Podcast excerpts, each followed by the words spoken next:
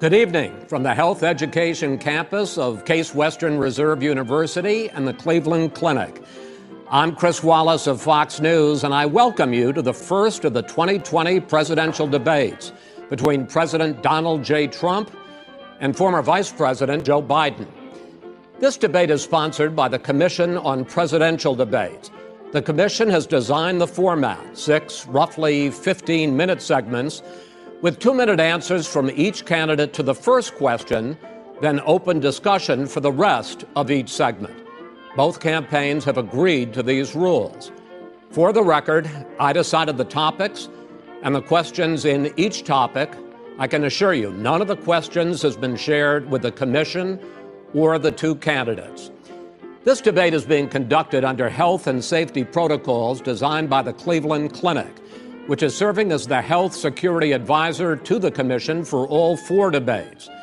As a precaution, both campaigns have agreed the candidates will not shake hands at the beginning of tonight's debate.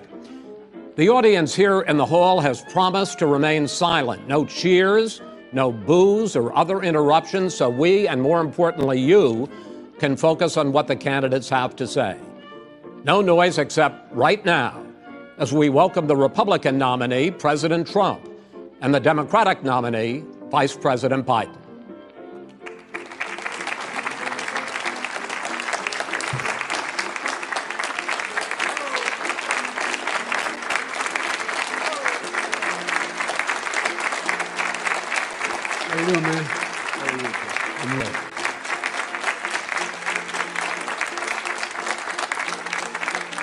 Gentlemen, a lot of people have been waiting for this night, so let's get going. Our first subject is the Supreme Court. President Trump, you nominated Amy Coney Barrett over the weekend to succeed the late Ruth Bader Ginsburg on the court. You say the Constitution is clear about your obligation and the Senate's to consider a nominee to the court. Vice President Biden, you say that this is an effort by the president and Republicans to jam through on an appointment and what you call an abuse of power. My first question to both of you tonight why are you right in the argument you make and your opponent wrong? And where do you think a Justice Barrett would take the court? President Trump, in this first segment, you go first, two minutes. Thank you very much, Chris. I will tell you very simply we won the election. Elections have consequences. We have the Senate, we have the White House, and we have a phenomenal nominee, respected by all, top, top academic, uh, good in every way, good in every way. In fact, uh, some of her biggest endorsers are very liberal people from Notre Dame and other places. So I think she's going to be fantastic. We have plenty of time, uh, even if we did it after the election itself. I have a lot of time after the election, as you know. So I think that uh, she will be outstanding. She's going to be uh, as good as anybody that has served on that court. We really feel that. Uh, we have a professor at Notre Dame, highly respected by all, said she's the single greatest student he's ever had. He's been a professor for a long time at a great school. And uh, we just, uh, we won the election, and therefore we have the right to choose her. And very few people knowingly would say otherwise. And by the way, the Democrats, they wouldn't even think about not doing it. If they had, the only difference is they'd try and do it faster. There's no way they would give it up. They had Merrick Garland, but the problem is they didn't have the election, so they were stopped. And probably that would happen in reverse also. Definitely would happen in reverse. So we won the election, and we have the right to do it, Chris. President Trump, thank you. Um, same question to you, Vice President Biden. You have two minutes. Well, first of all, um, thank you for doing this and looking Thank forward you. to this, Mr. President. Thank you, Jim. I, uh, the American people have a right to have a say in who the Supreme Court nominee is. And that say occurs when they vote for a United States senators and when they vote for the President of the United States. They're not going to get that chance now because we're in the middle of an election already. The election has already started. Tens of thousands of people have already voted. And so the thing that should happen is we should wait. We should wait and see what the outcome of this election is. Because that's the only way the American people get to express their view is by who they elect as president and who they elect as vice president. Now, what's at stake here is the president's made it clear he wants to get rid of the Affordable Care Act. He's been running on that. He ran on that, and he's been governing on that. He's in the Supreme Court right now trying to get rid of uh, the, the Affordable Care Act, which uh, will strip 20 million people from having insurance, health insurance now, if it, if they if it goes into court, and and uh, the justice. And I have nothing. I'm not opposed to the justice. She seems like a very fine person, but she's written before she went in the bench, which is her right, that she thinks that the Affordable Care Act is not constitutional. The other thing that's on the court, and if, if, if it's struck down, what happens? Women's rights are fundamentally changed. Once again, a woman could be helped pay more money because she has a pre-existing condition of pregnancy. We were able to they were able to charge a woman more for the same exact procedure a man did gets. And that ended when we in fact passed the Affordable Care Act. And there's 100 million people who have pre-existing conditions and they'll be taken away as well. Those pre existing conditions, insurance companies are going to love this. And so it's just not appropriate to do this before this election. If he wins the election and the Senate is Democrat or Republican, then he goes forward. If not, we should wait until February. There aren't 100 million people with pre existing conditions. As far as the say is concerned, the people already had their say. They, okay, Justice Ginsburg said very powerfully, very strongly at some point, 10 years ago or so, she said a president and the Senate is elected for a period of time, but a president's elected for four years. We're not elected for three years. I'm not elected for three years.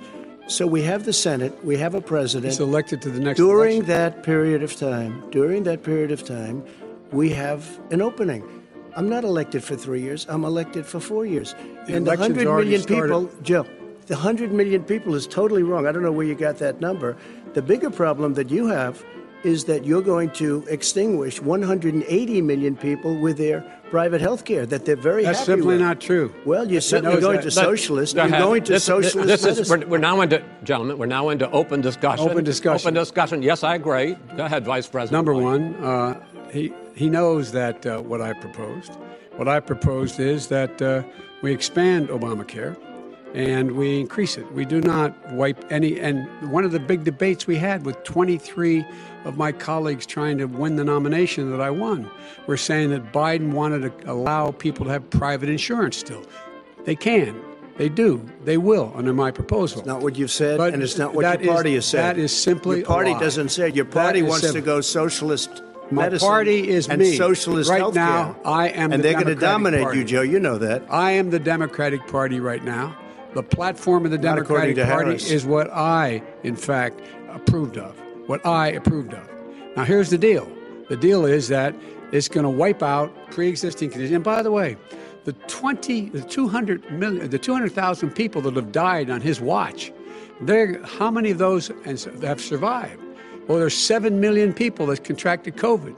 What does it mean for them going forward if you strike down the Affordable Care Act? and Joe, you've had 308,000 military people dying because you couldn't provide them proper health care in the military. So don't tell me about that. I'm happy to talk about that. And if you were here, you, it wouldn't be deal. 200, it would be 2 million people because you were very late on the draw. You Late didn't want the me to ban China, which was heavily infected. You didn't want me to ban All right, we're, gentlemen, Europe, we're, we- which no, was heavily Mr. infected. President, You would have Mr. been much later, Joe. Mr. President, much later. Mr. President, You're talking about 2 million people. You're not gonna be able President, as shut a up. moderator, we are going to talk about COVID in the next segment, but But go ahead. Let me finish. The point is that the president also is opposed to Roe v. Wade.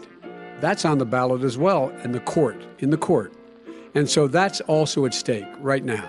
And so the election is all You don't know it's on the ballot. Why is it on the ballot? Because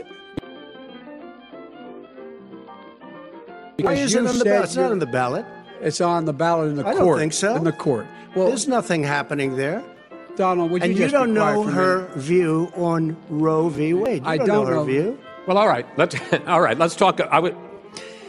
We got a lot to unpack here, gentlemen. We got a lot of time. So, uh, on health care, and then we'll come back to Roe v. Wade. All right. Mr. President, the Supreme Court will hear a case a week after the election in which the Trump administration, along with 18 state attorneys general, are seeking to overturn That's right. Obamacare, to end Obamacare. You have spent the last Because they wanna if give I- good health care. If I may ask my question, sir.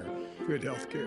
Over uh, the last four years, you have promised to repeal and replace Obamacare, but you have never in these four years come up with a plan, a comprehensive plan to I have. replace Obamacare. Of course I have. Well, I'll I got you rid of the gonna- and when I individual finish, mandate. I'm going to give you an Excuse me. I got rid of the individual mandate, which was a big not a chunk of comprehensive Obama. plan. That is absolutely a big thing. That was That- the worst I part of Obamacare. sir. Chris, You're that was the debating him, worst part me. of Obama. Let me ask my Well, I'll. I'll ask Joe. I- the no, individual I- mandate was the most unpopular Mr. Vice Pre- aspect of Obamacare. I got rid of it. I'd like and you we will protect Mr. people President, with I'm the moderator of this debate, and I would like you to let me ask my question, and then you can answer Go your ahead. question. You, in the course of these four years, have never come up with a comprehensive plan to replace Obamacare, and just this last Thursday, you signed a largely symbolic executive order to protect people with pre existing conditions five days before this debate. So, my question, sir, is what is the Trump health care plan? Well, first of all, I guess I'm debating you, not him, but that's okay. I'm not surprised. Let me just tell you something that there's nothing symbolic. I'm cutting drug prices. I'm going with favored nations, which no president has the courage to do because you're going against big pharma. Drug prices will be coming down 80 or 90 percent. You could have done it during your 47 year period in government, but you didn't do it. Nobody's done it. So we're cutting health care. All of the things that we've done, He has not insulin. I give you an example. Insulin. It's going to. It was destroying families, destroying people. Because I'm getting it for so cheap. It's like water. You want to know the truth? So cheap. Take a look at all of the drugs that what we're doing. Prescription drug prices. We're going to allow our governors now to go to other countries to buy drugs because When they fact- pay just a I- tiny fraction. As. I say, this is open discussion. No, let but me this ask is you about, big. let me, this you'll is be happy, big stuff. sir. You'll be happy. I'm about to pick up on one of your points to ask the vice president, which is he points out that you would like to add a public option to Obamacare, and Yes. the argument that he makes and other Republicans make is that that is going to end private insurance. It is and not. will. If I sorry. can ask you the question, uh, it will Not what end. your party pri- says, by the way. It will end private insurance and create a government takeover of health care. It does not. It's only for those people who are so poor they qualify for Medicaid. They can get that free in most states, except governors who want to deny people who are poor Medicaid. Anyone who qualifies for Medicare would, excuse me, Medicaid would automatically be enrolled in the public option. The vast majority of the American people would still not be in that option. Number one. Joe, you agreed with Bernie Number- Sanders, I- I far did- left, on the manifesto, when we you- call it. and that gives you socialized medicine. Look, hey, Are you I- saying I'm not going to listen to him. The fact of the matter is, I beat Bernie Sanders. Not by I'm- much. I, I beat him a whole hell of a lot. I'm here. Not by I'm here standing facing you, old buddy. Pocahontas would have left Well, two days early. you- You would have lost every primary. All he knows how to on do Super is hurt. Tuesday. You got Look, very lucky. Here's the deal. I got very lucky. I'm going to get very lucky tonight as well. And tonight I'm going to make what? sure because here's the deal. Here's the deal. The fact is that everything he's saying so far is simply a lie. I'm not here to call out his lies. Everybody knows he's a liar. But you I just want to make sure. Joe, you're the I, liar. I, I, I want to make sure. graduated last in your class, I, not first in your I, class. I want to make Mr. sure. President, can you let him finish, sir? No, he doesn't know how to do that. He has, You'd be you know, surprised. You, you pick You'd be surprised. the Go ahead, wrong Joe. guy, Go, the wrong Joe, night at the wrong time. Listen, you agreed with Here's the Bernie deal. Sanders to the The manifesto. whole idea- Let- let him- disavowing it. There is no manifesto. Number Please one. let him speak, Mr. Number President. two. You just lost the left. Number two. I, I, You just lost the left.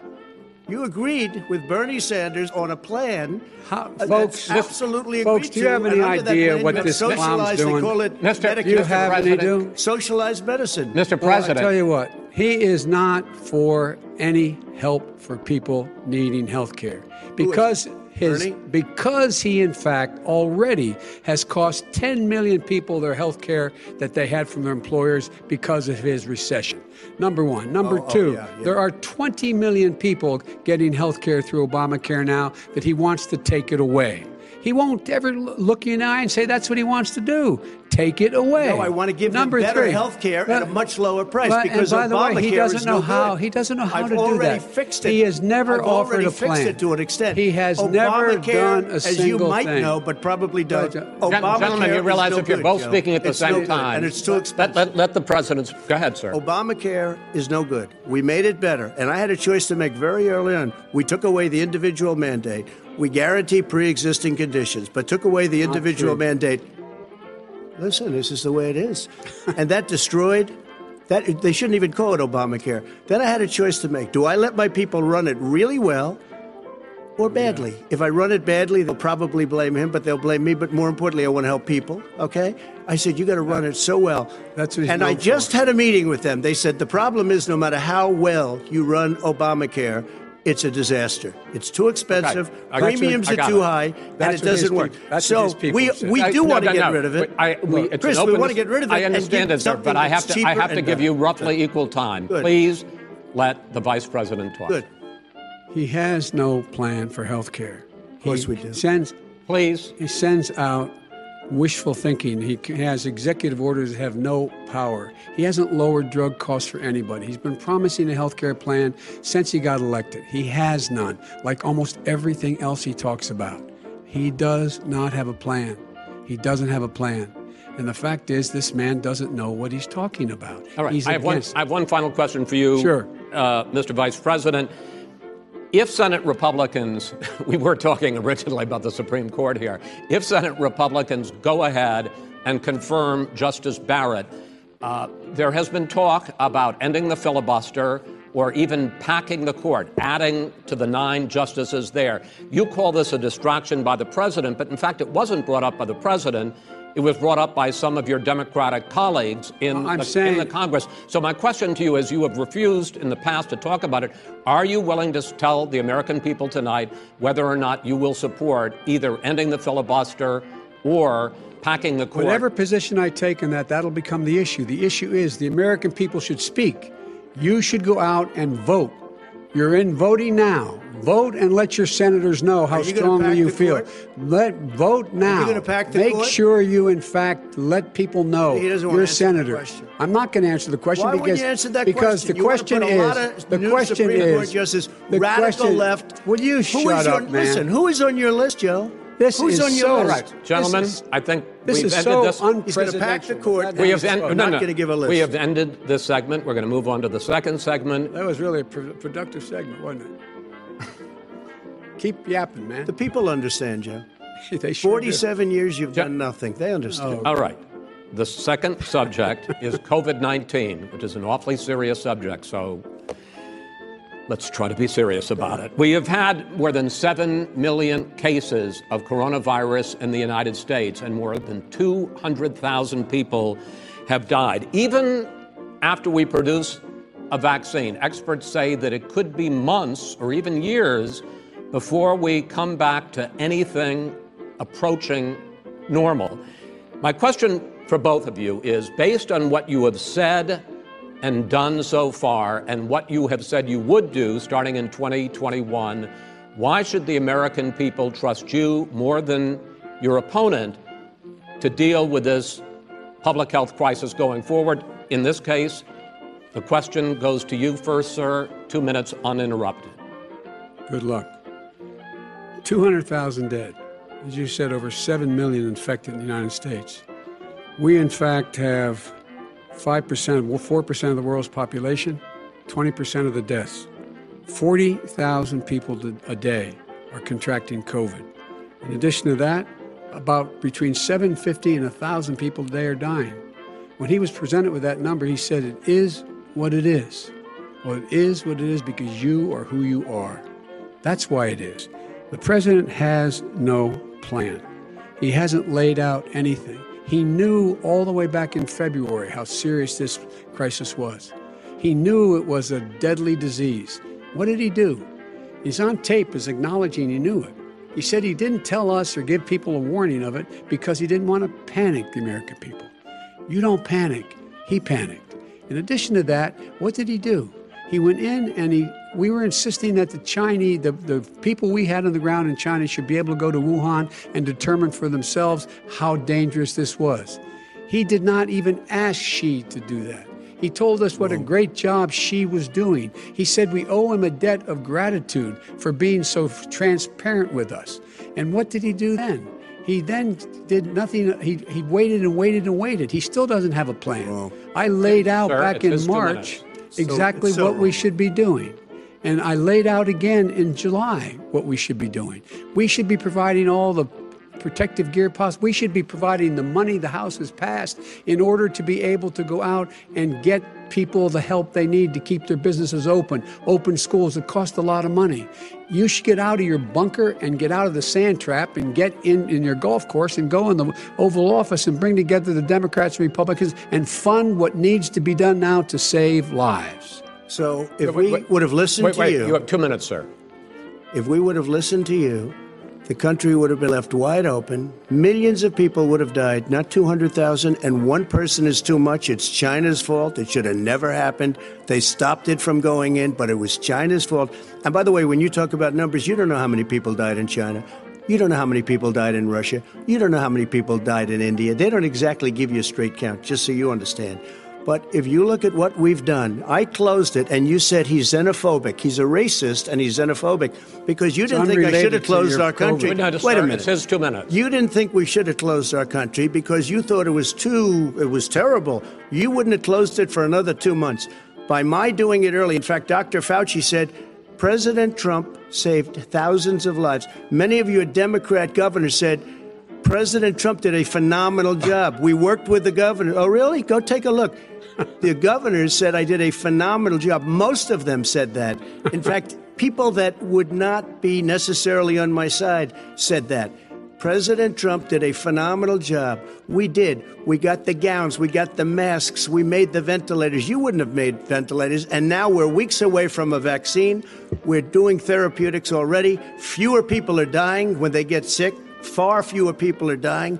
We've done a great job. The only thing I haven't done a good job, and that's because of the fake news. No matter what you say to them, they give you bad press on it. It's just fake news. They give you good press, they give me bad press because that's the way it is, unfortunately. But let me just tell you something. I don't care. I've gotten used to it. But I'll tell you, Joe, you could never have done the job that we did. You don't have it in your blood. You could have never done that job. I know how to do the job. I know how to get the job. Well, you done. didn't do very well in swine flu. H1N1, you were a disaster. Your own chief 14, of staff said 000, you were a disaster. 14,000 people died, not 200,000. There was a no very, economic recession. Sir, you made a there was, there was no recession. You made a point. Let him and answer. There, and there was no one, there's no, we didn't shut down the economy. This is his economy that's being, he shut down. The reason it's shut down is because, look, you folks at home, how many of you got up this morning and had an empty chair at the kitchen table because someone died of COVID? How many of you were in a situation where you lost your mom or dad and you couldn't even speak to them? You had a nurse holding a phone up so you could, in fact, say goodbye. You would have lost far How more many people. people? Far is, more people. And, you would have been. And by the way, late. your own you his, his own me, his own CDC director says we could lose as many as another 200,000 people between now and the end of the year. And he held up. He said, if we just wear a mask, we can save half those numbers. Just just a mask.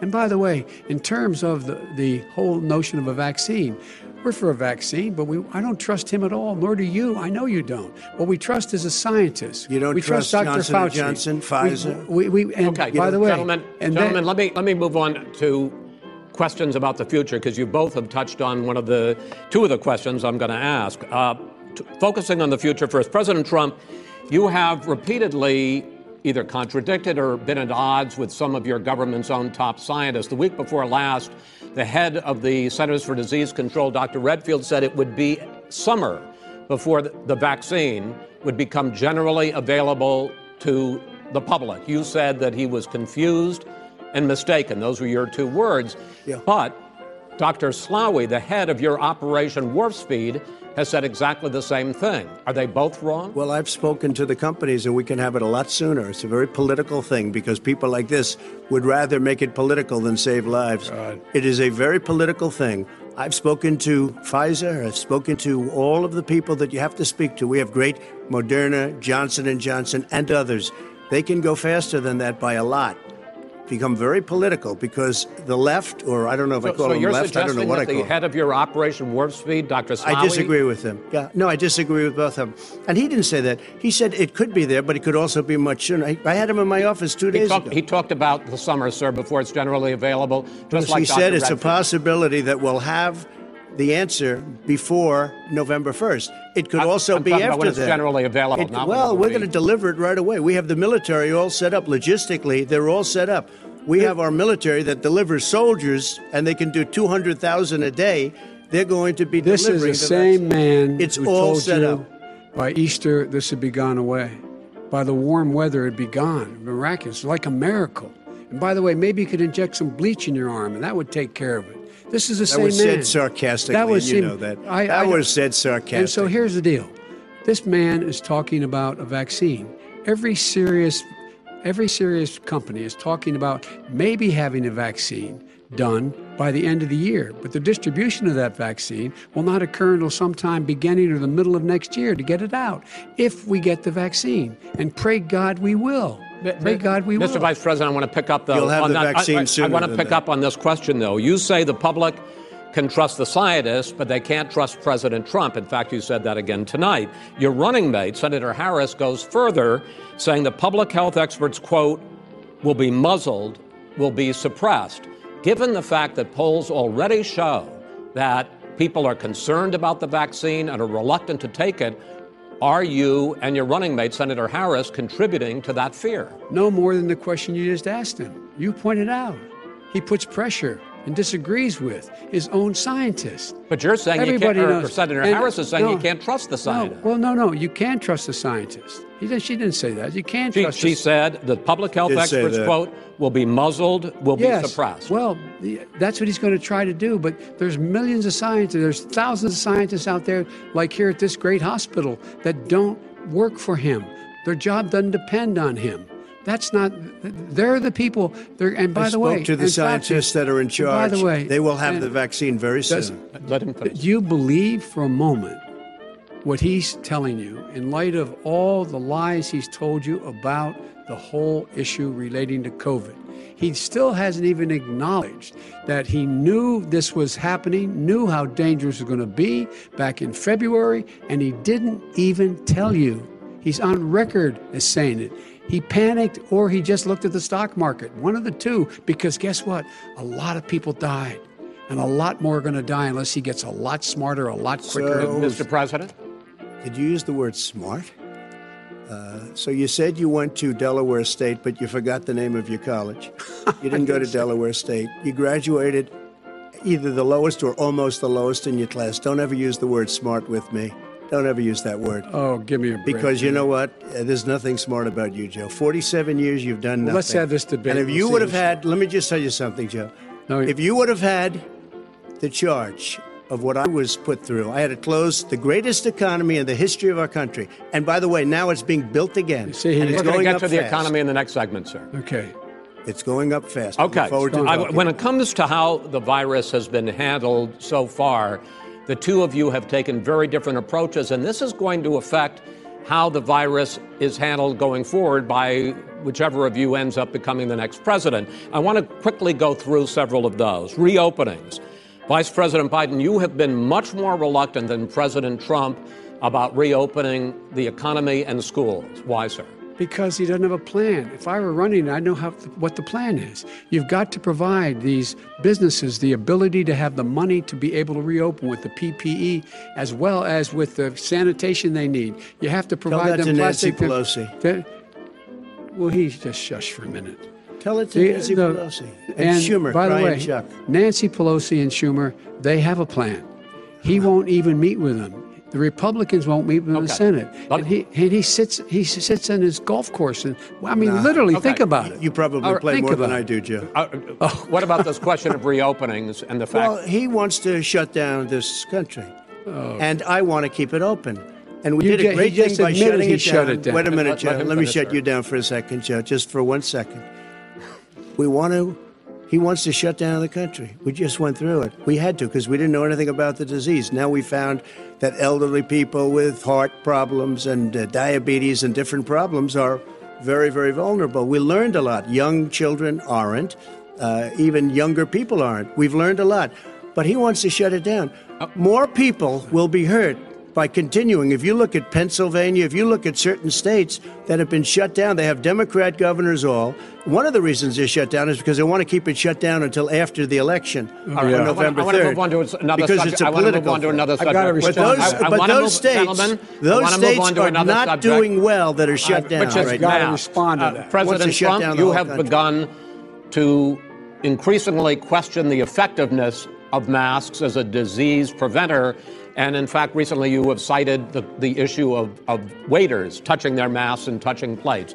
Are you questioning the, no, I think the, the masks efficacy are of, okay. of you have masks? to understand. If you look, I mean, I have a mask right here. I put a mask on, it. you know, when I think I need it. Tonight, as an example, everybody's had a test, and you've had social distancing and all of the things that you have to. But I Just wear like masks when needed. When needed, I wear masks. Okay, let me ask. I don't have. I don't wear masks like him. Every time you see him, he's got a mask. He could be speaking. 200 feet away from it, he shows up with the biggest mask I've ever seen. I will Vice, say, Vice, I will Vice- say this. Vice President Biden, go ahead, sir. Look, the way to open businesses is give them the wherewithal to be able to open.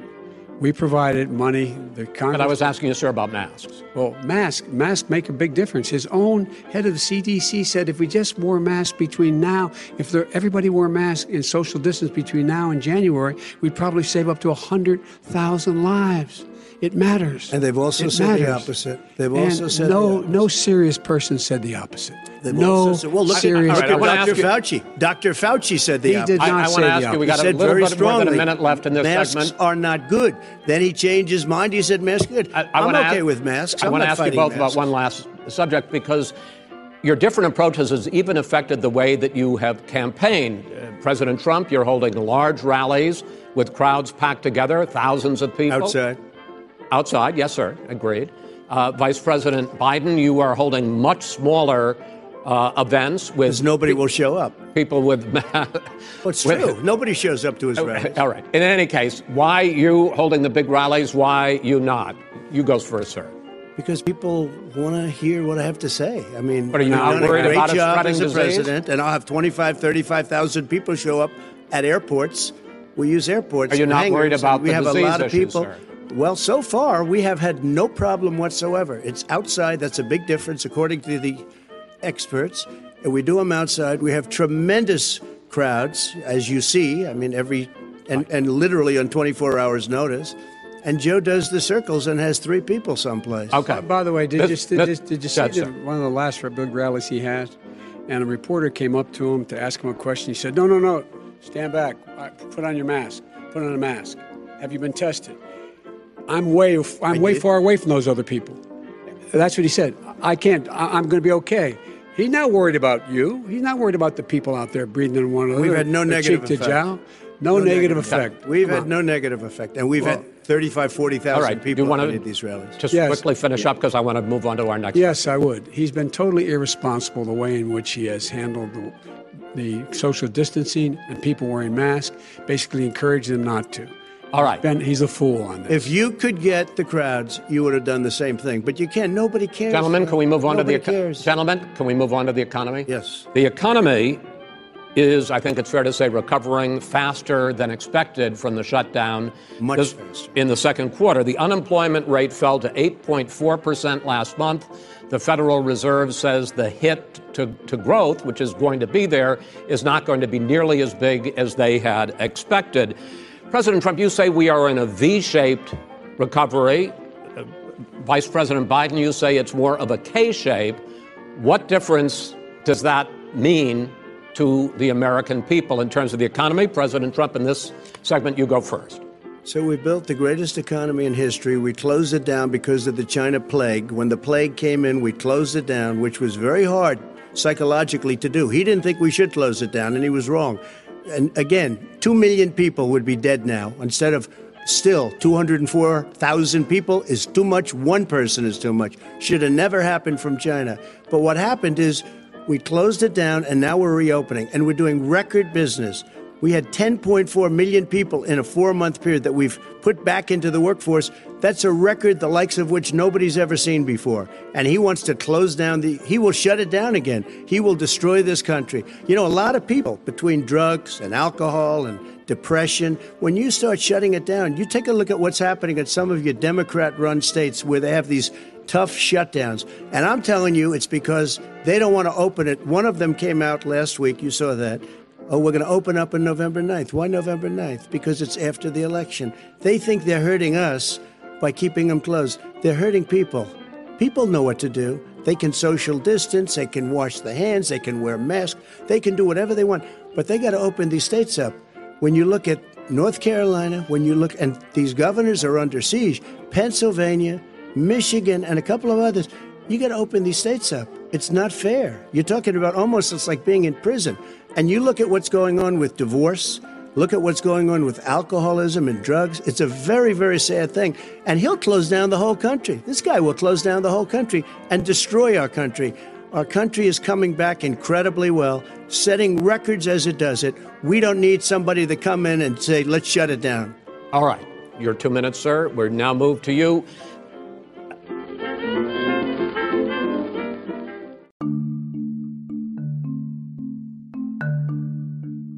As I, as I said, posing the question, the president says it's a V shaped recovery. You say it's a K shaped recovery.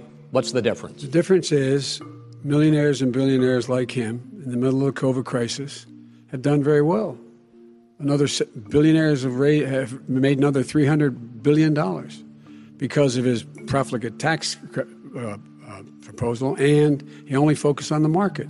But you folks at home, you folks living in Scranton and Claymont and all the small towns and working class towns in America, how well are you doing? This guy paid well. a total of seven hundred and fifty dollars in taxes. Sir, sir wait, wait, no, sir, it's just wrong Yeah, I understand. You've agreed to the two minutes, so please let him have it. Do I get my time back? The fact is that he has, in fact, worked on this in a way that he's going to be the first president of the United States to leave office having fewer jobs in his administration than when he became president. Fewer jobs than when he became president. First one in American history.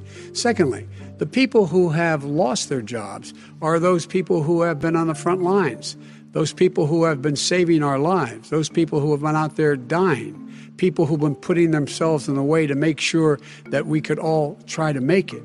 And the idea that he is insisting that we go forward and open when you have almost half the states in America with a significant increase in COVID deaths and COVID cases in the United States of America.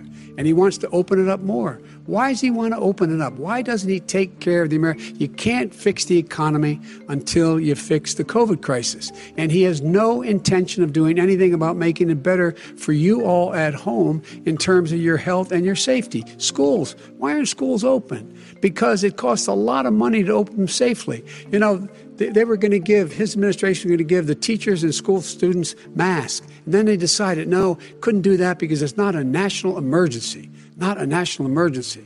They've done nothing to help small businesses. Nothing. They're closing. One in six is now gone. He ought to get on the job and take care of the needs of the American people so we can open safely. All right. Your time is up, sir. Well, we are going to get to. The, I have gonna, to respond to that. Well, you both had two minutes, sir. Excuse me, he made a statement. I, so did you. People want their schools. No, people want their schools open. They don't want to be shut down. They don't want their state shut down. They want their restaurants. I look at New York. It's so sad what's happening in New York. It's almost like a ghost town. And I'm not sure it can ever recover what they've done in New York. People want their places open. They want to get back to their lives. People They'll be careful, be but they want their schools open. Okay. I'm the one safe. that brought back football. By the way, I brought back Big Ten football. It was me, and I'm very happy to do it.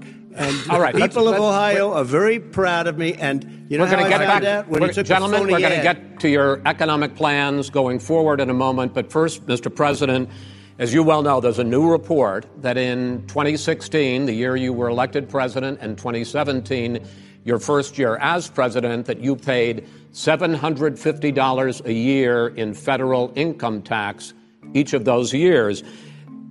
I know that you pay a lot of other taxes, but I'm asking you the specific question. Is it true that you paid $750 in federal income taxes each of those two years? I paid millions of dollars in taxes, millions of dollars of income tax. And let me just tell you, there was a story in one of the papers. Show I paid, us your tax I paid $38 million one year. I paid $27 million. Show us your tax returns. I went uh, you'll see it as soon as it's finished. You'll see it. You know, if you oh. want to do, go to the Board of Elections. There's a 118 page or so report that says everything I have, every bank I have, I'm totally under leveraged because the assets are extremely good. And we have a very, we have a, we, I built Sir, a great I'm asking company. you a specific question, which but is. let me tell you. I, I understand all of that. I, I, understand return. all of but, that. But let a- me, I, no, Mr. President. I'm asking you a question. Will you tell us how much you paid in federal income taxes in 2016 and 2017. Millions of dollars. You paid millions of dollars. Millions in, of dollars. So yes. not 750. Millions of dollars, and you'll get to see I, it. I, and you'll get to when? see it. But let me just Inshallah? tell you, Chris. Let me just tell you something. That it was the tax laws. I don't want to pay tax. Be- before I came here, I was a private developer. I was a private business people. Like every other private person, unless they're stupid, they go through the laws, and that's what it is. He passed a tax bill that gave us all these privileges for depreciation and for uh, tax credits. We build a building and we get tax credits, like the hotel on Pennsylvania Avenue. You get Okay. a massive, which, by the way, was given to me by the Obama administration, if you can believe that.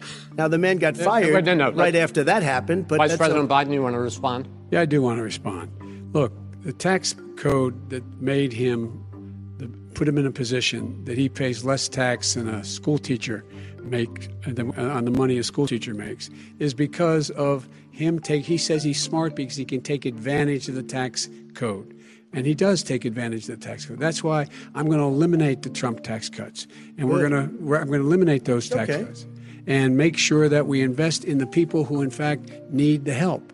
People out there need help. But why didn't you do it over Uh, 20, no, the last no. 25 No, years? Because you weren't president. didn't you do it over because you weren't president? Screwing no, things no. up. You were a senator. And You're by the way, worst you president vice- America has ever had. Hey, hey, Come Joe, on. Let me, let me just tell you, Joe. I've done more in in 47 months. I've done more than you've done in 47 years, Joe.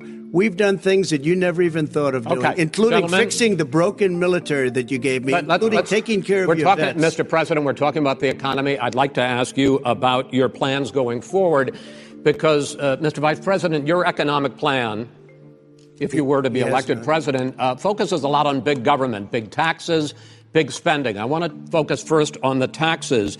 You propose more than $4 trillion over a decade in new taxes on individuals making more than $400,000 a year and on corporations. President Trump says that that kind of an increase in taxes is going to hurt the economy as it's just coming out of a recession. Well, just take a look at what as the the analysis done by Wall Street firms points out that my my economic plan would create seven million more jobs than his in four years. Number one, and number two, it would create an additional one trillion dollars in economic growth because it would be about buying American. That we have to, we're going to make this federal government spend six hundred billion dollars a year on everything from ships to steel to buildings and the like. And under my proposal, we're going to make sure that every penny of that has to be made by a company. but in respectfully, sir, I'm talking about taxes, not spending. Oh, well, uh, by the way, I'm going to eliminate a significant number of the tax. I'm going to make the the the corporate tax 28%. It shouldn't be 21%. You have 19 company, 91 companies, federal, I mean, in the Fortune 500 who don't pay a single penny in tax, making billions of dollars. Why didn't you do it billions before of when dollars. you were vice president because, with Obama? Because you, in fact, passed that. That was Right. your tax it- proposal. I got it done. And you know what happened? Yeah, you got it done. Our economy boomed And, like uh, it's never and- and boomed the economy Well, let- is Mr. busted. President, let, let, me me, wait, no, finish. let me, Mr. President, let me pick up on that. You would continue your free market approach, lower taxes, more deregulation, correct? Not lower taxes for American people. But let, but let me. me. But in but in Obama's, you talk about the economy booming. It turns out that in Obama's final three years as president, more jobs were created, a million and a half more jobs than in the first three years of your presidency. They had the slowest recovery since 19, ah. economic recovery since 1929. It was the slowest recovery. Also, they took over something that was down here. All you had to do is turn on the lights and you pick up a lot. But they had the What slowest economic recovery since 1929. Let me tell you about the stock market.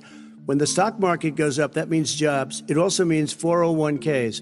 If you got in, if you ever became president with your ideas, you want to terminate my tax, my taxes, I, I'll tell you what, you'll lose half of the companies that have poured in here will leave, and plenty Half of of the companies, that are already here, they'll leave for other places. have they will leave, here. and you will have a Haven't- depression, the Let- likes let- of which you've never seen. Look, Mr. we Vice President. inherited the worst recession, short of a depression, in American history.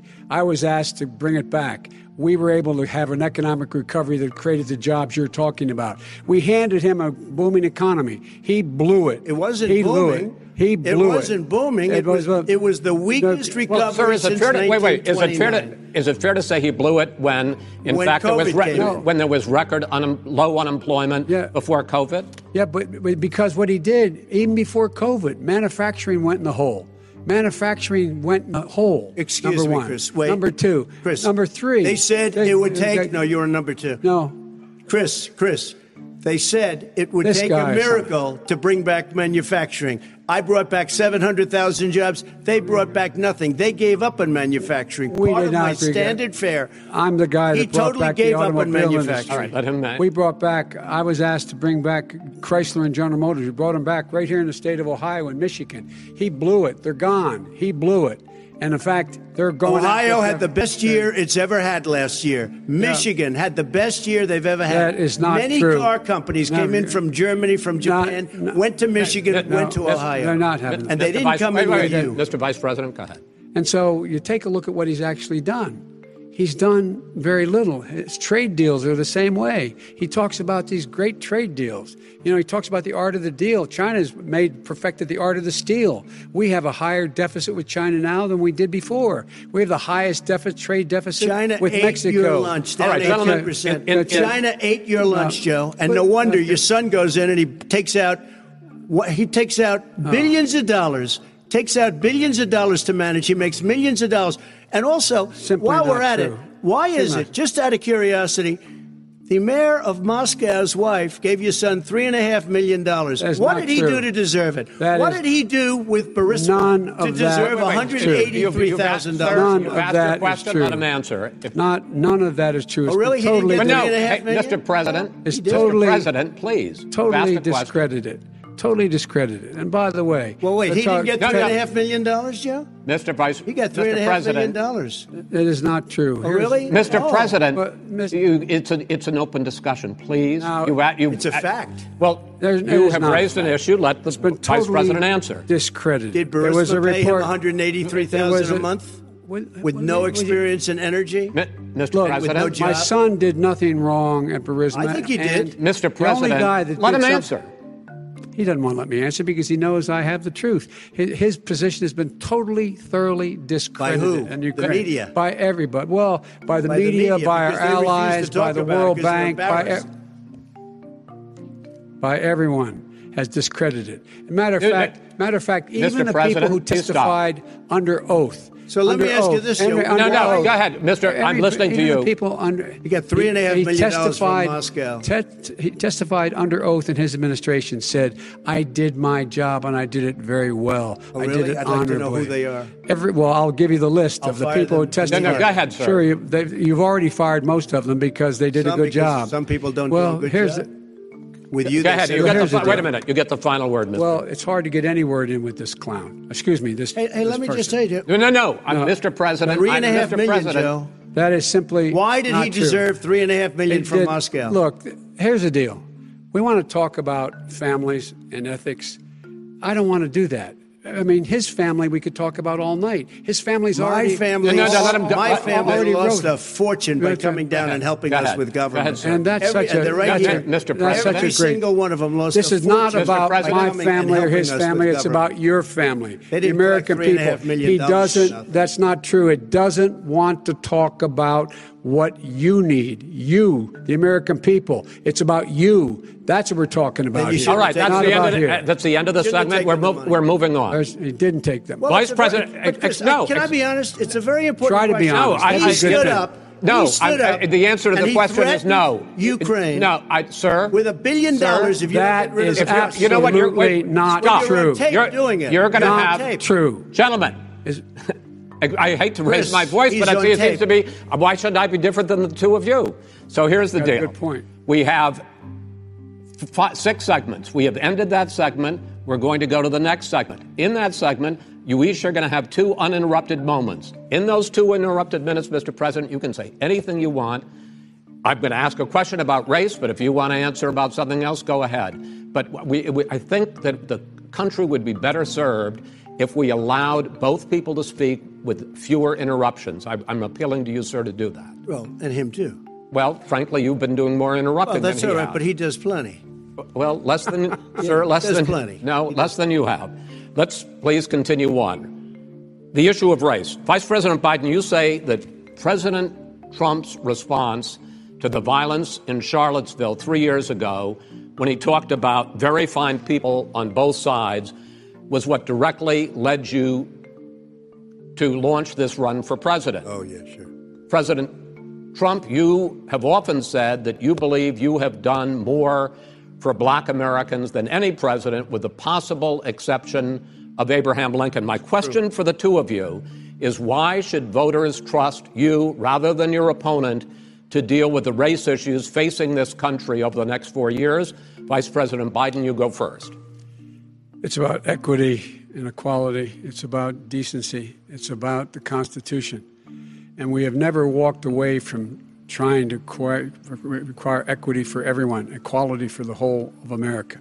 But we've never accomplished it. But we've never walked away from it like he has done.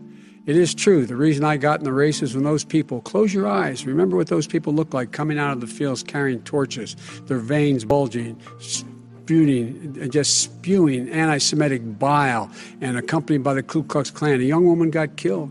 And they asked the president what he thought. He said there were very fine people on both sides. No president has ever Finish said anything like that. Finish it, it is who's now who second, minutes, sir. Second point I'd make to you is that when Floyd was killed, when Mr. Floyd was killed, there was a peaceful protest in front of the White House.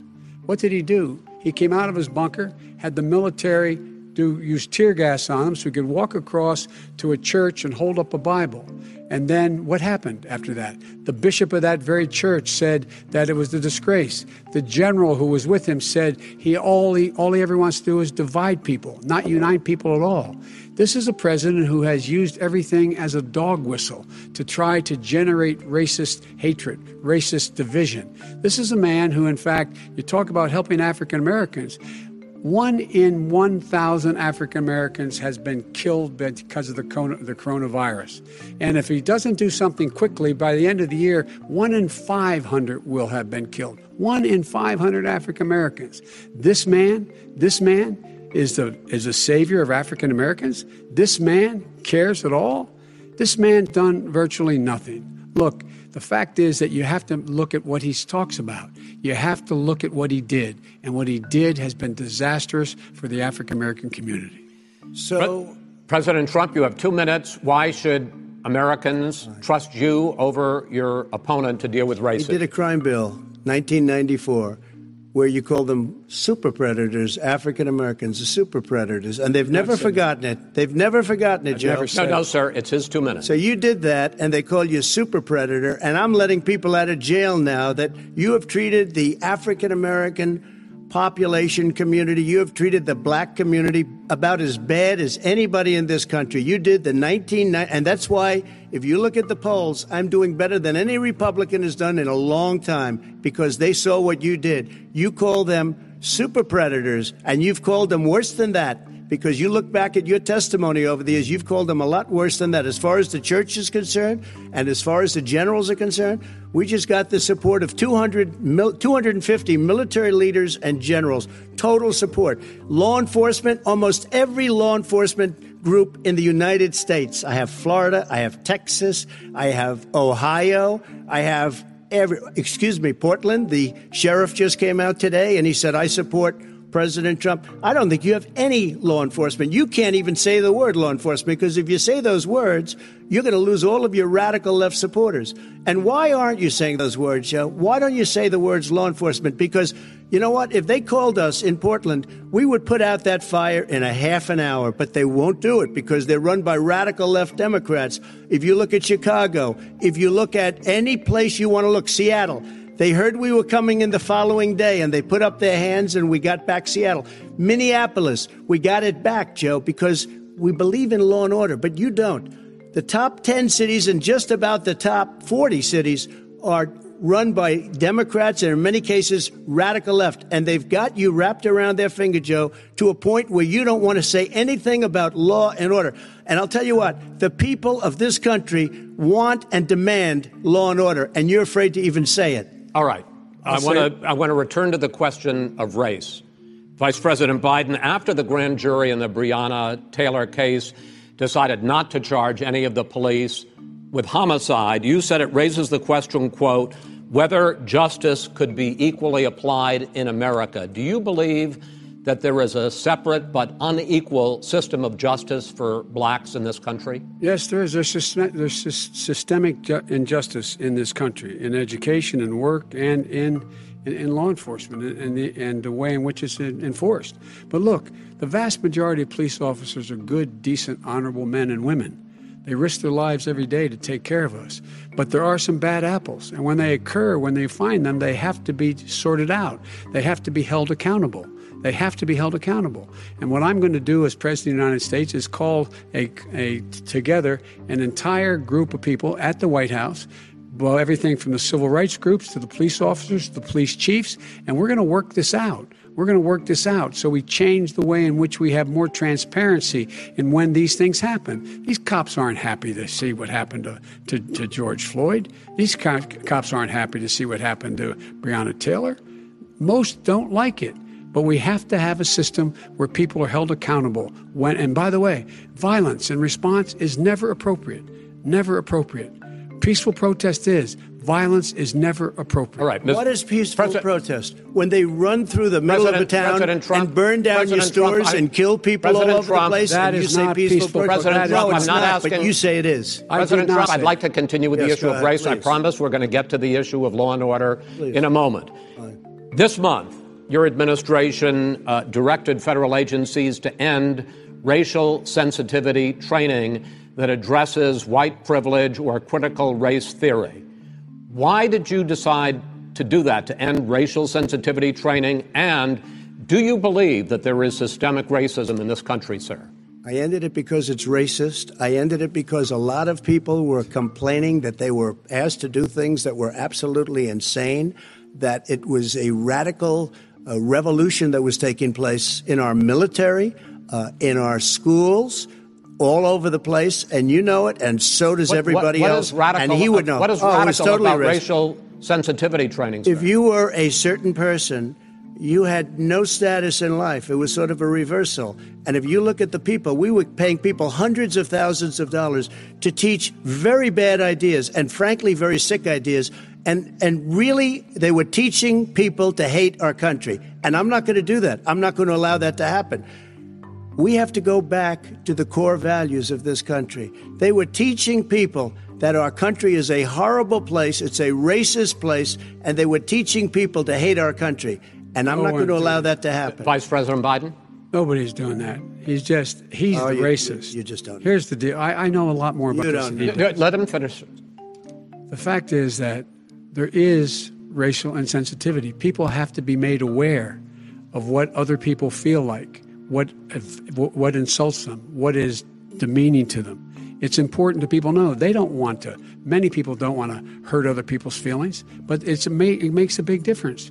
It makes a gigantic difference in the way a child is able to grow up and have a, self, a sense of self-esteem. It's a little bit like how this guy and and his friends look down on so many people. They look down their nose on people like Irish Catholics like me and grew up in Scranton. They look down on people who don't have money. They look down on people who are of a different faith. They look down on people who are a different color.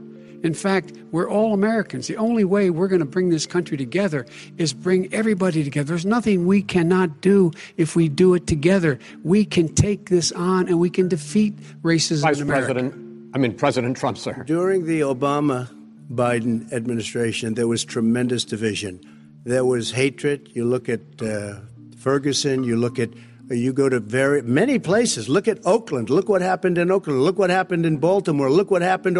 Frankly, it was more violent than what I'm even seeing now. Oh, but the reason This is, is that ridiculous. the Democrats that run these cities ridiculous. don't want to talk like you about law and order. Violent and you crime- still haven't mentioned. violent Are you in favor of law and order? I'm in favor of law. You follow Are you in a favor bit of law and order? Go yes, ahead, I'm say in it. favor. You Everybody's asked a question, let him finish. Law and order. loses Law left. and order. let him answer. Law and order with justice, where people get treated fairly.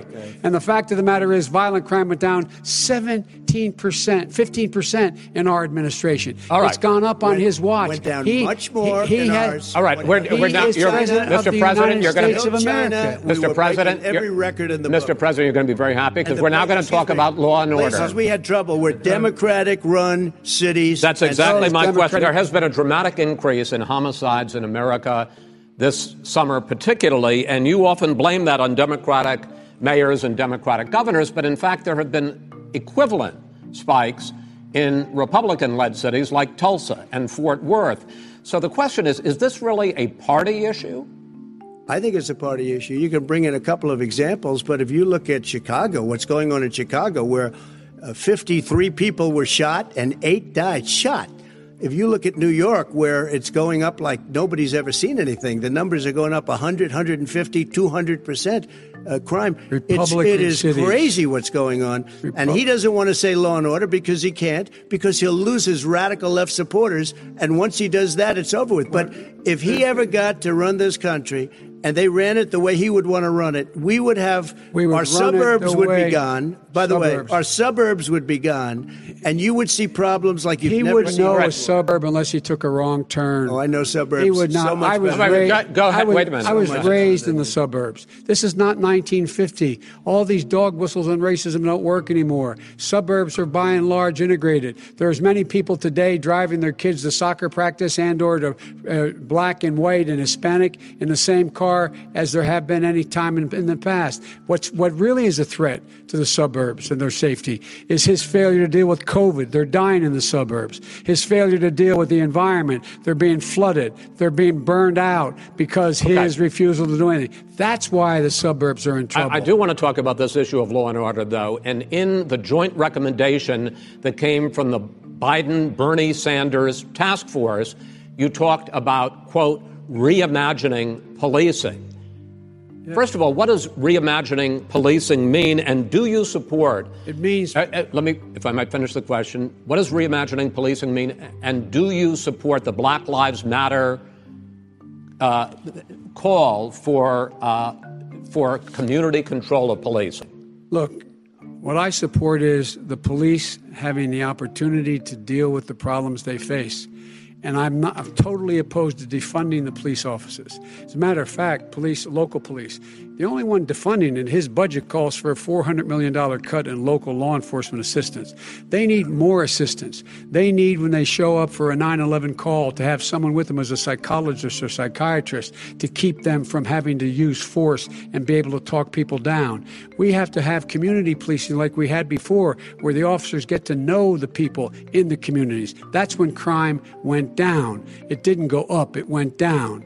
And so we have to be engaged. That's not what they're prevent- talking about, That's- Chris. That's well, not what that- they're- that's He's talking about defunding the that- police. That is not true. He doesn't have any law Well, you- support. look- he has no law enforcement That's not support. true. Almost That's nothing. not- that- look. Oh, really? Who do you have? Name one group that supports you. Name one group that came out and supported you. Go Look, ahead. look. Think. We have time. We don't have time to do No, no, anything. think All right. about it. Look, uh, Name folks, one law folks, enforcement group that came I out think, and I think gentlemen. I think I'm going to I'm going to take back the There moderator's I role, and, I want, and I want to get to another subject, which is the issue of protests in many cities that have turned violent. In Portland, Oregon, especially, we had a, more than hundred straight days of protests. Which I think you would agree. You talk about peaceful protests. Many of those turned We're into riots. Mr. Vice President, you say that people who commit crimes should be held accountable. The question I have, though, is as the Democratic nominee, and earlier tonight you said that you are the Democratic Party right now. Have you ever called the Democratic mayor of Portland or the Democratic governor of Oregon and said, hey, you got to stop this, bring in the National Guard, do whatever it takes, but you stop the days and months of violence in Portland? I don't hold public office now. I am a former vice president. I've made it clear. I've made it clear in my public statements that the violence should be prosecuted. It should be prosecuted, and anyone who commits it. But should you've never called for the people, uh, the, the leader. Excuse me, sir. You had never called for the leaders in Portland and in Oregon to call Because it, bring they- in the National Guard and knock Well, off a 100 days of riots. They can, in fact, take care of it if he just stay out of the way. Oh, Look here. oh, really? Here, oh, really? here's the But thing. let- no, I let- sent sir, in no, the wait, I U.S. asked him a Marshals to get the killer No, of the young man in the middle of the street. They shot him, and Right. for three Mr. days, President Trump, Portland Portland President wouldn't do anything. I had to send interrupted- in the U.S. Marshals. President they Trump- took care of business. Go ahead, and, sir. and by the way, you know, his own former spokesperson said, you know, riots and chaos and violence help his cause. That's what this is all about. I don't know who said that. I do. Who? I think it, Kellyanne Conway. I don't think she said That. She said that. And so here's the All right. But here's the point.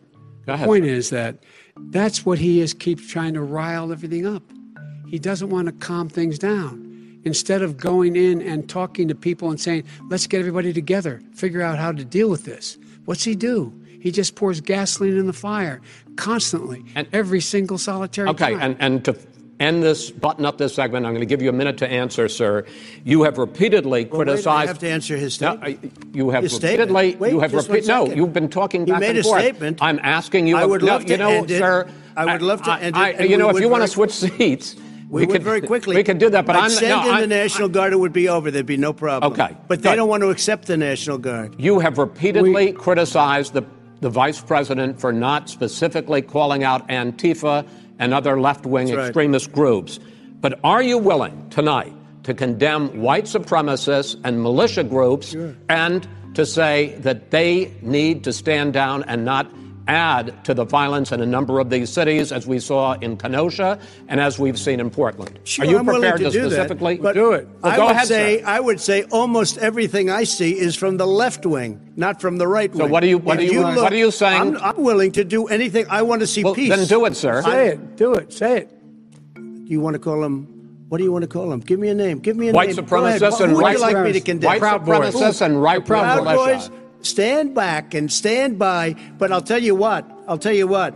Somebody's got to do something about Antifa and the left because this is not a right wing problem. His this own is a left wing. director. This said is a left wing of problem. white go ahead, sir. supremacists. Antifa's an idea, not an organization. Oh, you got it. be Not kidding. militia. That's what Oh, his It's an idea. FBI, his Okay. FBI director Gentlemen, said. Well, we're then gonna, you know what? No, He's no, that, we're done. We're done, sir. we're moving on to the next. everybody We're moving. When a bat hits in you your over the head, that's not an idea. Everybody in your administration bad. tells you the truth is a, has a bad idea. Can I tell you what? You have no ideas. that are- Antifa, Antifa is a dangerous All right, radical gentlemen, we're now moving on to the Trump and and, you ought to be Biden records. with them. They'll overthrow you. When a president, seconds. I'm going to ask a question. When the president seeks a second term, it is generally a referendum on his record. But Vice President Biden, you like to quote one of your dad's sayings, which is, "Don't compare me to the Almighty, compare me to the alternative." And in this case, sir, you are the alternative. Looking at both of your records, I'm going to ask each of you, why should voters elect you president over your opponent? In this segment, President Trump, you go first. Two minutes. Because there has never been an administration or president who has done more than I've done in a period of three and a half years. And that's despite the impeachment hoax. And you saw what happened today with Hillary Clinton, where it was a whole big con job. But despite going through all of these things, where I had to fight both flanks and behind me and, uh, and above, there has never been an administration that's done what I've done the greatest before COVID came in, the greatest economy in history, lowest employ- unemployment numbers. Everything was good. Everything was going. And by the way, there was unity going to happen. People were calling me for the first time in years. They were calling and they were saying it's time maybe. And then what happened? We got hit but now we're building it back up again. A rebuilding of the military including space force and all of the other things. A, a fixing of the the VA which was a mess under him. 308,000 people died because they didn't have proper health care. He, he was a mess. And we now got a 91% approval rating at the VA our vets. We take care of our vets but we've rebuilt our military the job that we've done and, and I'll tell you some some people say maybe the most important by the end of the first term, I'll have approximately 300 federal judges and Court of Appeals judges, 300, and hopefully three great Supreme Court judges, justices. That is a record, the likes of which very few people, and you know one of the reasons I'll have so many judges? Because President Obama and him left me 128 judges to fill. when you leave office, you don't leave any judges. That's like you just don't do that. They left 128 openings, and if I were a member of his party, because they have a little different philosophy, I'd say if you left us 128 openings, you can't be a good president. You can't be a good vice president. But I want to thank you because it gives us almost It'll probably be above that number by the end of this term. Fine, sir. 300 judges. It's a record. Looking at both your records, why should voters elect you president as opposed to President Trump? You have two minutes uninterrupted. Under this president, we become weaker, sicker, poorer, more divided, and more violent. When I was vice president, we inherited a recession. I was asked to fix it. I did. We left him a booming economy, and he caused a recession. With regard to being weaker, the fact is that I've gone head to head with Putin and made it clear to him we're not going to take any of his stuff. He's Putin's puppy. He still refuses to even say anything to Putin about the bounty on the heads of American soldiers. Your son got three no, no, no. million dollars. And Mr. by the way, Mr. President, my son. Mr. Wait a minute, Mr. President. Your campaign agreed to both sides would get two-minute answers uninterrupted. Well, your your side agreed to it, and why don't you observe what your campaign agreed to as a ground rule, okay, sir? He never keeps his word. Can you add no, back no, no, no. I'm not asking. That was a rhetorical question. Can you Go add ahead, back sir. 30 seconds? Yeah, yes, okay. you may have. All right. Go ahead. So, thirdly, we're poor. The billionaires have gotten much, much more wealthy by a tune of over four, three to four hundred billion dollars more just since COVID. You in the home, you got less. You're in more trouble than you were before in terms of being more violent. When we were in office, there were 15% less violence in America than there is today. He's president of the United States. It's on his watch. And with regard to more divided, the nation can't stay divided. We can't be this way. And speaking of my son, the way you talk about the military, the way you talk about them being losers and being and, and, and, and just being suckers, my son was in Iraq he spent a year there. He got the, he got the Bronze Star. He got the Conspicuous Service Medal. He was not a loser. He was a patriot, and the people left behind oh, there really? were heroes. Really? And I resent. Are you talking like about Hunter? Hell. Are you talking about I'm Hunter? talking about my son, Beau Biden. You're talking I don't about. Know, I don't know Beau. I know Hunter. Yeah, Hunter you know got Beau. thrown. Hunter got thrown out of the military. He was thrown out, dishonorably discharged. That's not true. He wasn't dishonorably. Cocaine use and he didn't have a job until you became vice president. Once you None became vice president, he made a fortune in Ukraine, in China, in Moscow, that is simply and various not other places. True. He my made a son, fortune. My son. And he didn't have a job. My son, like a lot of people, like a lot of people we know at home, had a drug problem. He's overtaken it. He's he's he's fixed it. He's worked on it, and I'm proud of him. But why I'm was proud he given of tens son. of millions? All right, of but he wasn't given right. tens of millions of dollars. That is totally President totally President Trump, you've already we've already been th- totally already, discredited.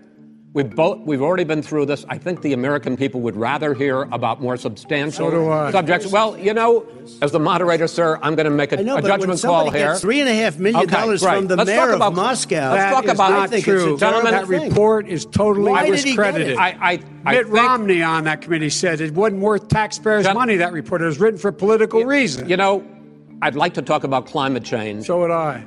Okay. The forest fires in the West are raging now. They have burned millions of acres. They have displaced hundreds of thousands of people. When state officials there blame the fires on climate change, Mr. President, you said, I don't think the science knows. Over your four years, you have pulled the U.S. out of the Paris Climate Accord. You have rolled back a number of Obama environmental records. What do you believe about the science of climate change? And what will you do in the next four years to confront it? I want crystal clean water and air. I want beautiful, clean air. We have now the lowest carbon. If you look at our numbers right now, we are doing phenomenally. But I haven't destroyed our businesses. Our businesses aren't put out of commission. If you look at the Paris Accord, it was a disaster from our standpoint. And people are actually very happy about what's going on because our businesses are doing well. As far as the fires are concerned, you need forest management in addition to everything else. The forest floors are loaded up with trees, dead trees that are years old, and they're like tinder.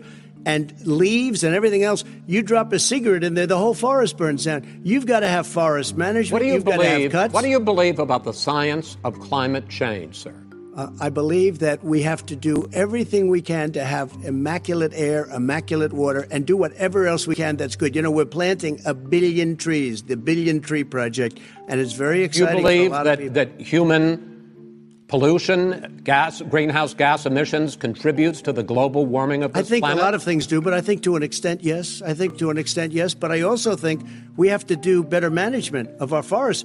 Every year, I get the call California's burning. California's burning. If that was cleaned, if that were, if you had forest management, good forest management, you wouldn't be getting those calls. You know, in Europe, they live their forest cities. They're called forest cities. They maintain their forests, they manage their forests. I was with the head of a major country. It's a forest city. He said, Sir, we have trees that are far more, they, they ignite much easier than California. There shouldn't be that problem. I spoke with the governor about it. I'm getting along very well with the governor. But I said, you know, at some point, you can't every year have hundreds of thousands of acres of land just burned to the ground. But, sir- That's but- burning down because of a lack of But, management. sir, if you believe in the science of climate change, why have you rolled back the Obama Clean Power Plan, which limited carbon emissions in power plants? Why have you relaxed? because it was driving energy prices through the sky. Why have you relaxed fuel economy standards that are going to create more pollution from cars Well, not trucks? really, because what's happening is the car is much less expensive and it's a much safer car, and you're talking about a tiny difference. And then what would happen, because of the cost of the car, you would have at least double and triple the number of cars purchased. We have the old slugs out there that are 10, 12 years old. If you did that, the car would be safer, it would be much cheaper by But in the- in the case of $3,500. California, they've simply No, but you would your- take a lot of cars off the market because people would be able to afford a car. Now, uh, so, and by the way, we're going to see how that turns out. But a lot of people agree with me, many people. The car has gotten so expensive because they have computers all over the place for an extra little bit Okay. of gasoline. And, the, not- and, and, and I'm okay with electric cars too. I think I'm all for electric cars. I've given big incentives for electric cars. But what they've done in California is just All right. crazy. Vice President Biden, I'd like you to, to respond to the president's climate change record, but I also want to ask you about a concern. You proposed $2 trillion in green jobs. You talk about new limits, not abolishing, but new limits on fracking, ending the use of fossil fuels to generate electricity by 2035, and zero net emission of greenhouse gases by 2050. The president says a lot of these things would tank the economy and cost millions of jobs. He's absolutely wrong, number one. Number two, if in fact, when, when our, during our administration, the Recovery Act, I was able to, I was in charge, able to bring down the cost of renewable energy to cheaper than or as cheap as coal and gas and oil. Nobody's going to build another uh, uh, coal fired plant in America. No one's going to build another oil fired plant in America. They're going to move to renewable energy, number one. Number two, we're going to make sure that we are able to take the federal fleet and turn it into a fleet that's run on their electric vehicles. Making sure that we can do that, we're going to put 500,000 charging stations and all of the highways that we're going to be building in the future. We're going to build an economy that, in fact, is going to provide for the ability us to take 4 million buildings and make sure that they, in fact, are weatherized in a way that, in fact, will, they'll, they'll emit significantly less gas and oil because the heat will not be going out. There's so many things that we can do now to create thousands and thousands of jobs. We can get to net zero in terms of energy production by 2035. Not only not costing people jobs, creating jobs, creating millions of good paying jobs, not 15 bucks an hour, but prevailing wage by having a new infrastructure that in fact is green. And the first thing I will do, I will rejoin the Paris Accord. I will join the Paris Accord because with us out of it, look what's happening. It's all falling apart. And talk about someone who has no no relationship to, with foreign policy. Brazil, the rainforests of Brazil are being torn down, are being ripped down. More more carbon is absorbed in that rainforest than every bit of carbon that's emitted in the United States. Instead of doing something about that, I would be gathering up and making sure we had the com- the countries of the world coming up with 20 billion dollars. And say, here's 20 billion dollars. Stop stop uh, tearing down the forest. And if you don't, then you're going to have significant economic consequences. What about, what about the argument that uh, President Trump basically says that you have to balance environmental interests and economic interests, and he's drawn his line well, he hadn't drawn a line. He still, for example, makes sure that we. He wants to make sure that methane's not a problem. We can. You you can now emit more methane without it being a problem. Methane. This is a guy who says that you don't have to have mileage standards for automobiles that exist now. This is a guy who says that well, the fact is, it, it, it's all true. And here's He's the deal. talking about the Green New Deal, and it's not two billion I'm, or twenty billion, as you said. I'm, it's one hundred trillion dollars. I'm talking about where they the want to rip down Biden buildings and, and, rebuild the building. No, it's the dumbest, not, most ridiculous. Not, where airplanes are out of business, where two-car systems are out, where they want true. to take out the cows too. Not you know that's true. not true either, right? Not this true. is a this is a one hundred trillion. Look, that's more money than our is, country could make in a hundred years if we're not going. the case. All right, let me will, let me let me, let me because, because I actually wait a minute, sir. I actually have studied your plan, and it includes upgrading four million buildings, weatherizing yes. two million homes over four years, building one and a half million energy efficient homes. So the question becomes: Some the president is saying. I think some people who support the president would say that sounds like it's going to cost a lot of money and hurt the economy. What it's going to do is going to create thousands and millions of jobs, good paying jobs. What, let him finish, sir. He doesn't know how to do that. Hundred billion dollars. The fact is, it's going to create millions of good-paying jobs, and these tax incentives to people for people to weatherize, which he wants to get get rid of. It's going to make the economy much safer. Look how much we're paying now to deal with the hurricanes. With the, deal with, by the way, he has an answer for hurricanes. He said maybe we should drop a nuclear weapon on them. They may. I never said that. That's he did say. You made it up. Uh, and here's the deal. You make up. we we are going to be in a position where we can create hard hard, good jobs by making sure the environment is clean and we all are in better shape. We spend billions of dollars now, billions of dollars on floods, hurricanes, rising seas. We're in real trouble. Look what's happened just in the Midwest with these storms that come through and wipe out entire sections and counties in Iowa. They didn't happen before. They're because of global warming. We make up 15% of the world's problem. We, in fact, but the, the rest of the world, we've got to get them to come along. That's why we have to get back into, back into the Paris Accord. All right, gentlemen. Wait we, a minute, Chris. So why didn't he do it for 47 years? You were vice president. Why didn't you get the world? China sends up real dirt into the air. Russia does. India does. They all do. We're supposed to be good. And by the way, he made a couple of statements. The Green New Deal is $100 trillion, that is not, not my plan. That's the Green uh, well, New you want to Deal rebuild every is building. not my plan. You want to rebuild right. every If he knew anything about, wait, no, no, if he knew anything he made a statement about the military. He said I said something about the military. He and his friends made it up, and then they went with it. I never said it. Okay, that is what not he true. did Sir, is he you're done said in this segment. he called Mr. the Vice, military Mr. Vice President, stupid bastards. I and he said not it on say tape. that. He Uh, said Mr. stupid uh, bastards. please, he sir, said it. stop. I would never I say would that. play to it. Stop. military. Play it. Go ahead, Mr. You're Vice tape. President. Answered his his final question. The final question is I can't remember which of all his rantings. was the I'm, having a little trouble, I'm having a little trouble myself, but uh, and, and about the economy and about this question of what it's going to cost. The, the economy. The I mean, the Green New Deal and the idea of what, what the- your the environmental changes Deal- will do. The Green New Deal will pay for itself as we move forward. We're not going to build plants that, in fact, are great polluting plants. Do you We're going to support build the Green New Deal? P- Pardon me? You support? No, I don't support the Green Oh, New you Deal. don't? Oh, well, that's a You big let- statement. I That support means you the just Biden- the radical left. I, su- I support Oh, the don't? Biden plan that I put forward. Okay. The Biden plan, which is different than what he calls the radical Green New Deal. All right, gentlemen, final segment election integrity. As we meet tonight, millions of Americans are receiving mail in ballots or going to vote early.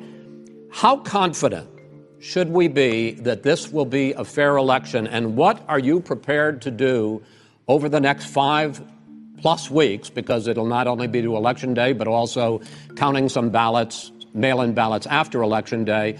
What are you prepared to do to reassure the American people that the next president will be the legitimate winner of this election? In this final segment, Mr. Vice President, you go first. Prepared to let people vote. They should go to iwillvote.com, decide how they're going to vote, when they're going to vote, and what means by which they're going to vote.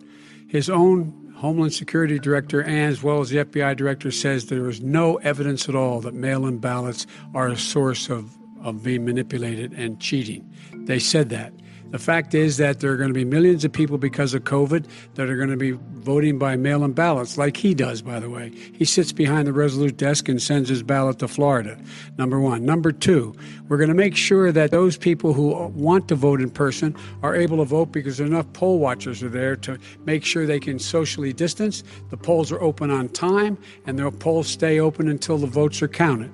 And this is all about trying to dissuade people from voting because he's trying to, con- to scare people into thinking that it's not going to be legitimate. Show up and vote. You will determine the outcome of this election. Vote, vote, vote. If you're able to vote early in your state, vote early. If you're able to vote in person, vote in person, vote whatever way is the best way for you because you will, he cannot stop you from being able to determine the outcome of this election. And in terms of whether or not when the votes are counted and they're all counted, that will be accepted. If I win, that will be accepted. If I lose, that'll be accepted. But by the way, if in fact he says he's not sure what he's going to accept, well, let me tell you something. It doesn't matter because if we get the votes, it's going to be all over. He's going to go. He can't stay in power. It won't happen. It won't happen. So vote. Just make sure you understand you have it in your control to determine what this country is going to look like the next four years. Is it going to change? You're going to get four more years of these lies. Mr. President, two minutes. So, when I listened to Joe talking about a transition, uh, there's been no transition from when I won. I won that election. And if you look at crooked Hillary Clinton, if you look at all of the different people, uh, there was no transition because they came after me trying to do a coup. They came after me spying on my campaign. They started from the day I won and even before I won, from the day I came down the escalator with our First Lady. They were a disaster. They were a disgrace to our country. And we've caught them. We've caught them all. We've got it all on tape. We've caught them all. And by the way, you gave the idea for the Logan Act against General Flynn. You better take a look at that because we caught you in a sense. And President Obama was sitting in the office. He knew about it too. So don't tell me about a free transition. As far as the ballots are concerned, it's a disaster. A solicited ballot Okay, solicited is okay. You're soliciting, you're asking, they send it back, you send it back. I did that. If you have an unsolicited, they're sending millions of ballots all over the country. There's fraud. They found them in creeks. They found some with the name Trump, just happened to have the name Trump just the other day in a waste paper basket. They're being sent all over the place. They sent two in a Democrat area. They sent out a thousand ballots. Everybody got two ballots. This is going to be a fraud like you've never seen. The other thing, it's nice on November 3rd, you're watching and you see who won the election. And I think we're going to do well because people are really happy with the job we've done. But you know what? We won't know. We might not know for months because these ballots are going to be all over. Take a look at what happened in Manhattan. Take a look at what happened in New Jersey. Take a look at what happened in Virginia and other places. They're not losing 2%, 1%, which, by the way, is too much. An election could be won or lost with that. They're losing 30 and 40%. It's a fraud and it's a shame. And can you imagine where they say uh, you have to have your ballot in by November 10th? November 10th. That means that's seven days after the election, in theory, should have been announced. Okay. We have major states with that. Sir, all run by Democrats. Two minutes is two minutes. All you're, run you're, by you're, Democrats. It's President a Trump. It's a rigged I, election. I, you're going to be able to continue. You have been charging for months that mail-in balloting is going to be a disaster. You say it's rigged, That's that it's going to lead to fraud. But in 2018, in the last midterm election, 31 million people voted mail-in voting. That was a quarter, more than a quarter of all the voters that year cast their ballots by mail. Now that millions of mail in ballots have gone out, what are you going to do about it? And are you counting on the Supreme Court, including a Justice Barrett, to settle any dispute? Yeah, I, th- I think I'm counting on them to look at the ballots, definitely. I don't think, well, I hope we don't need them in terms of the election itself. But for the ballots, I think so because what's happening is incredible. I just heard, I read today, where at least 1% of the ballots for 2016 were invalidated. They They take them. We don't like them. We don't like them. But they what are you throw going them do out left There and are millions of ballots going out What right you now. do are is you gonna go do? and vote. You do a solicited ballot, No, no, and that's I'm okay. Know or you go and complaint. I'm asking you about the fact that millions of people You go and vote. You go and No, vote but like what I'm they is, what are like you they do used to the in the old millions of people- You either do, Chris, a solicited ballot where you're sending it in, they're sending it back, and you're sending. They have mailmen with lots of it. Did you see what's going on? Take a look at West Virginia. Mailmen selling the ballots. They're being sold. They're being dumped in rivers. This is a horrible thing for our country. There is no- This is not. there is no This is not going to end well. There is Okay. no This is not Vice- going Vice to President end well. Biden- Five states In fact, have had mail-in sir. ballots for the last decade or more. Five, including two Republican states. And you don't have to solicit the ballot. It's sent to you. It's sent to your home. What we're saying is, they're saying is that it has to be a postmark by the time, by election day. If it doesn't get in till the 7th, 8th, 9th, it still should be counted.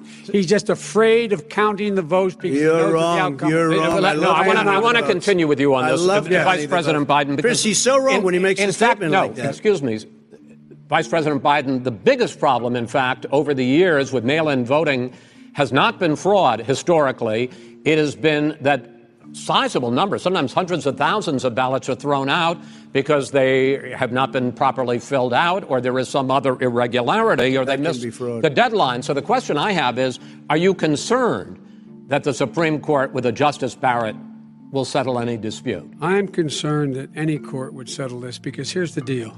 When you when you file when you get a ballot and you fill it out, you're supposed to have an affidavit. If you didn't know, you have uh, someone say that this is me.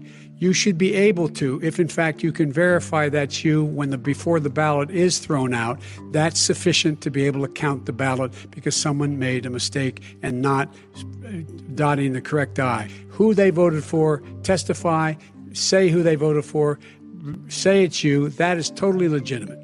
All right. Excuse Final- me, Chris, when you I have, a final- 80 I- ballots Gentlemen, I have a final sending question. and swamping I- I- the system, you, you, you've- you you- know it can't be done. You know it can't, and already All there's right. been So now- fraud, Mail deception. service delivers Wait a minute, gentlemen. in the final question is: mail a day. in million eight ballots. states, we can keep talking. It's- it's in a- eight it's states, election workers are prohibited, currently by law, eight states, from even beginning to process ballots, even take them out of the envelopes and Yes. flatten them until election day. That means that it's likely, because there's going to be a huge increase in mail in balloting, that we are not going to know on election night who the winner is, that it could be days, it could be weeks, Could be months. until we find out who the, the, the new president is. So, I, first for you, sir, finally for the, for the vice president, I hope neither of you will interrupt the other.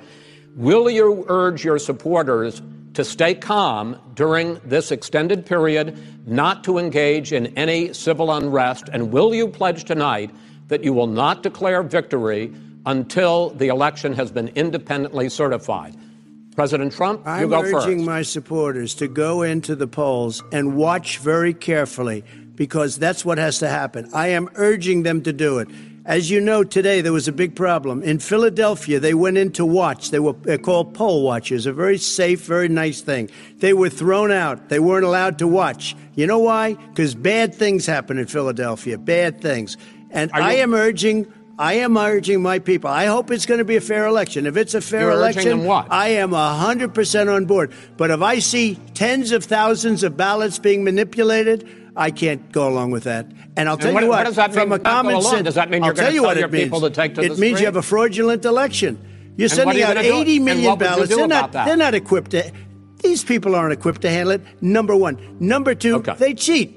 They cheat. Hey, they found ballots in a waste paper basket three So- days ago, and they all had the name All right. military ballots. They were military. They all had the name Trump on them. Vice President You think Biden, that's good? uh, Vice President Biden, final question for you. Will you urge your supporters to stay calm while the vote is counted? And will you pledge not to declare victory until the election is independently certified? Yes, and here's the deal.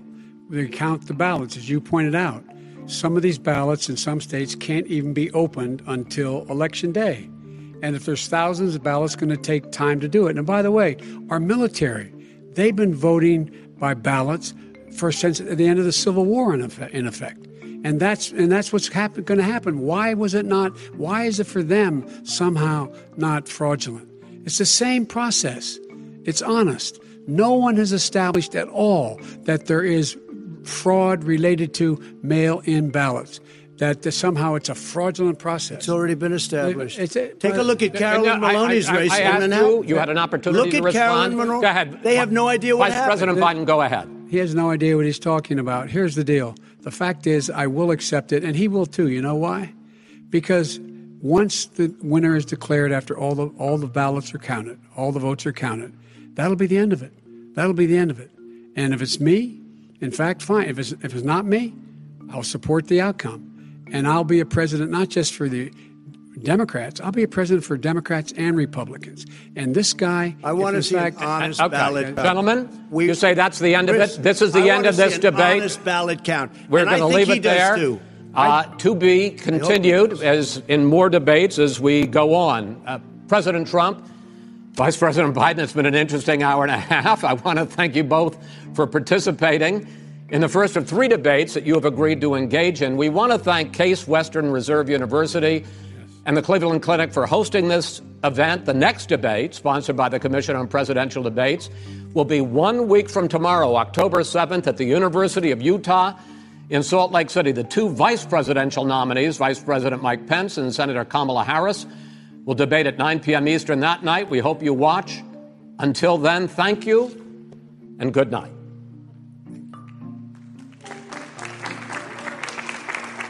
Thank you.